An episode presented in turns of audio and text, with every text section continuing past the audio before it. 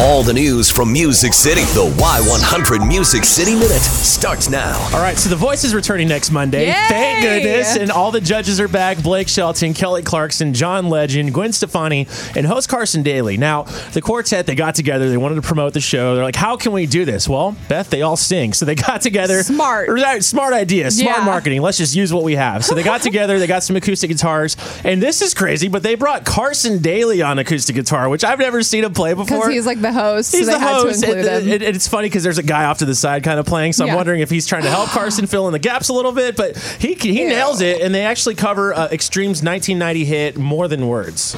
More than words is all you have to do to make it real. Then you wouldn't have to say.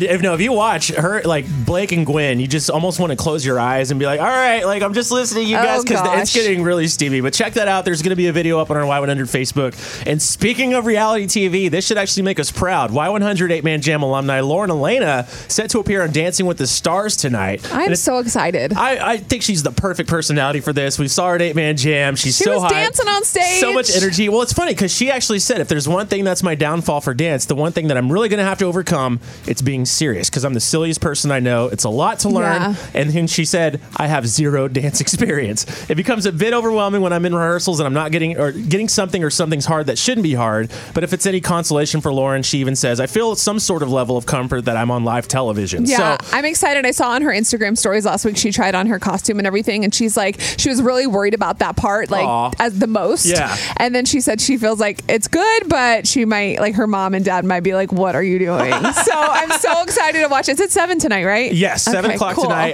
That's going to be on ABC, so look for that. And then last week, Y100 brought you new music from Luke Combs and his buddies and Brooks and Dunn. It's called One Too Many, and over the weekend, Kix Brooks actually shared the story and how it's more of like a pay-it-forward thing to Luke, because, hey, they had him on the reboot album for Brand New Man, and Luke was like, you know what, let's return the favor. That got a CMA Award. We had Luke sing on our reboot album. He did a great job, and really excited to see that track nominated for a CMA Award.